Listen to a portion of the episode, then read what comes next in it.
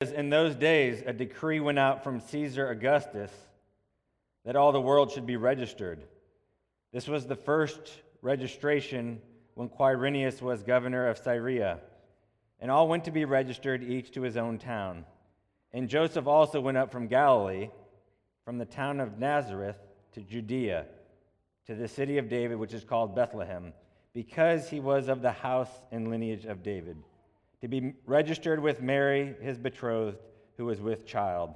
And while they were there, the time came for her to give birth. And she gave birth to her firstborn son and wrapped him in swaddling cloths and laid him in a manger because there was no place for them in the inn. And in the same region, there were shepherds out in the field keeping watch over their flock by night. And an angel of the Lord appeared to them, and the glory of the Lord shone around them, and they were filled with great fear.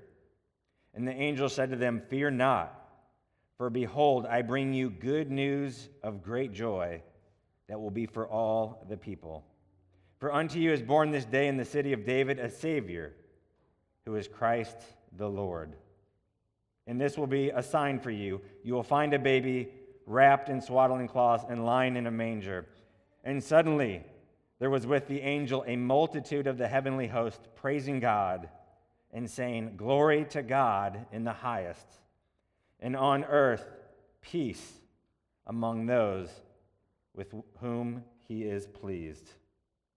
Let's pray. Father, we thank you for this Christmas season. We thank you that we are celebrating the birth of your Son into this world. We thank you for sending him for us. We pray that we would be blessed this Christmas season knowing that we can have hope in you, that we can have peace with you. Bless our time now, we ask. In Jesus' name, amen. The story of Jesus does not begin with once upon a time. Rather, the story of Jesus begins in a real place and time in history. And as we see in verse 1, it says, In those days a decree went out from Caesar Augustus that all the world should be registered. So we have an emperor that's named Caesar Augustus. He started his reign about 23 years before the birth of Jesus. And he became what would be known as the first emperor of Rome. When he took the throne, it was the beginning of what historians of Rome and other historians would later refer to as the Pax Romana, the Roman peace. What was the Roman peace? It was a state of comparative tranquility throughout the Mediterranean world, starting with Augustus, going all the way through the reign of Marcus Aurelius. It was brought about by the Roman Empire. It lasted roughly 200 years, and it wasn't just in Rome, but it, it was extensive. It went from Rome all the way as far as North Africa and even to Persia. Well, how did it work? Well, we see glimpses of it if you've read the Gospels before. The empire protected and governed individual provinces, permitting each to make and administer its own laws, while at the same time those provinces accepted Roman taxation and military control. That's why when you read the Gospels, we see Roman soldiers are brought in, questions of taxation are discussed. But so vast was this decree of Augustus, and, and so vast was the Roman Empire at this time, that again in verse 1, it can say a decree went out, and where did it go? To all the world. All the known world, that was the reach of the Roman Empire at the time. And so the world was united as never before. But was it united? Was there peace? I mean, maybe. From Rome's point of view, there was peace, but how was it accomplished? Peace through the sword, peace through conquering, peace through relentless attack that brought enemies into subjugation. This type of peace has limitations. And this Roman peace lasted 200 years.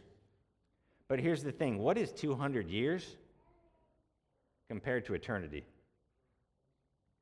And what kind of peace was it? It was peace between men. I mean, that's good. Peace between men. But we need something more than peace with men. We can have peace amongst ourselves. But we need something more than that. We need peace with God. Peace with God is something that no government, including Rome, can accomplish or offer. And this is what the angels announced to the shepherds it's a new peace, it's a real peace, it's a true peace. The Jews, they were familiar with the Roman peace. And to them, guess what? It wasn't very peaceful.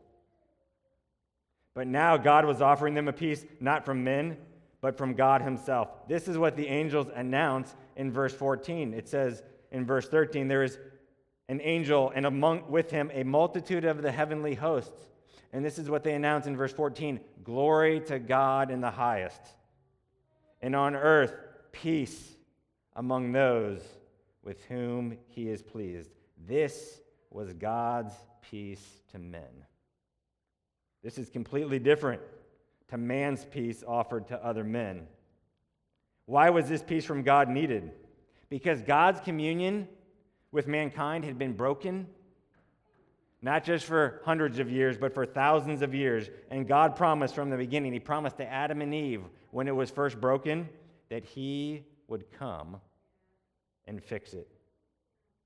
And this is God Himself coming to fix the problem. Listen, God has a way of taking the broken and mending it. He has a way of taking the broken and healing it. And He takes our brokenness and offers us healing.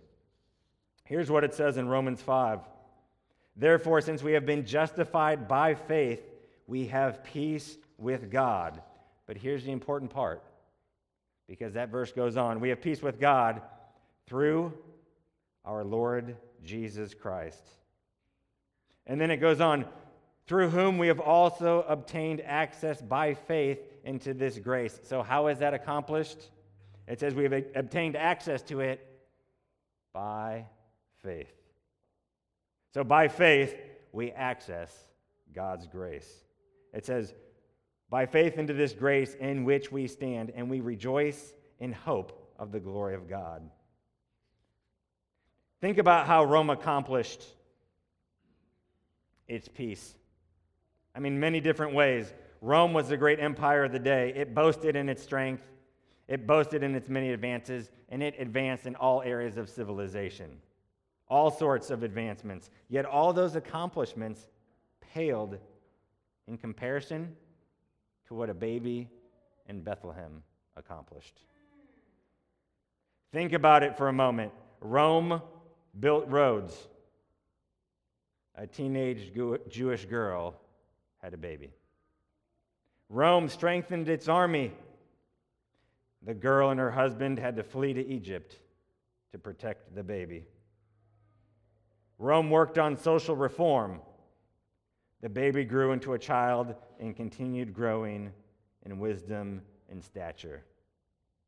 Rome worked on economic growth.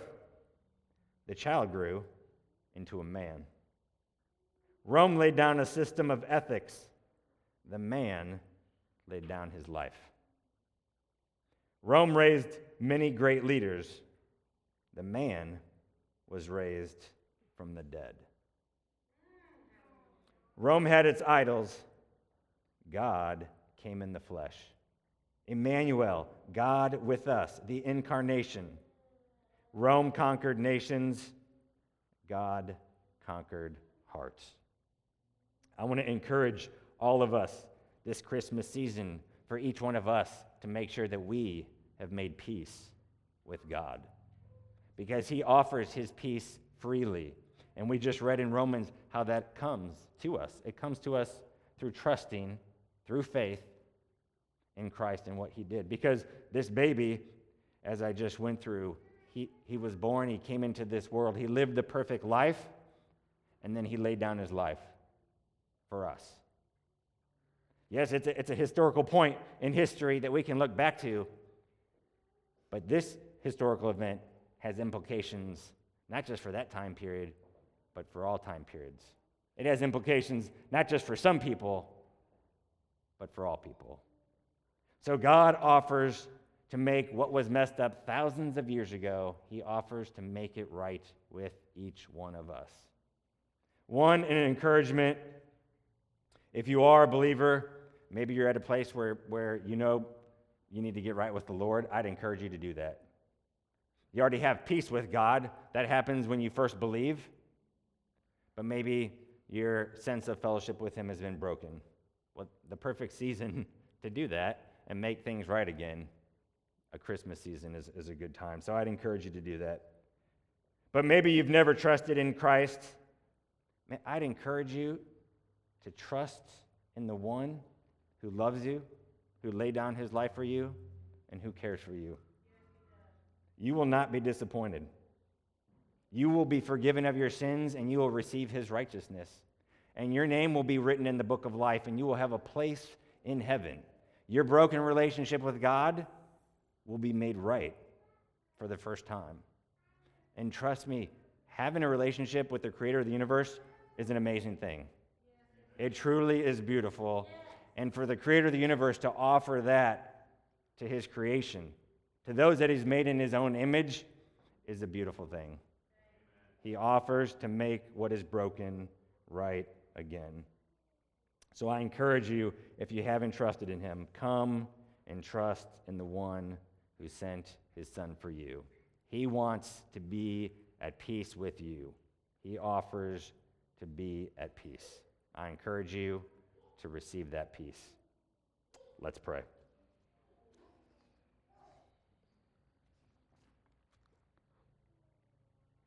Lord, we thank you. Just as the angels announced the peace that was arriving, just as you promised Adam and Eve that one would come to deliver them and deliver us from our sins, you sent your son Jesus into this world to redeem a people for his own.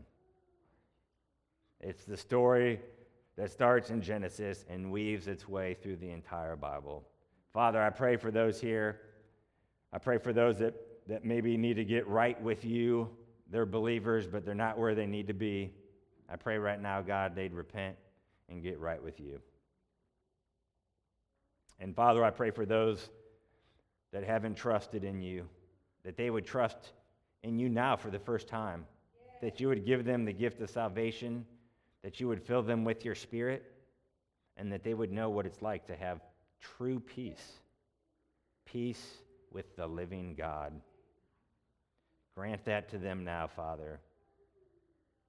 Thank you for the gift of eternal life that you offer to each person here.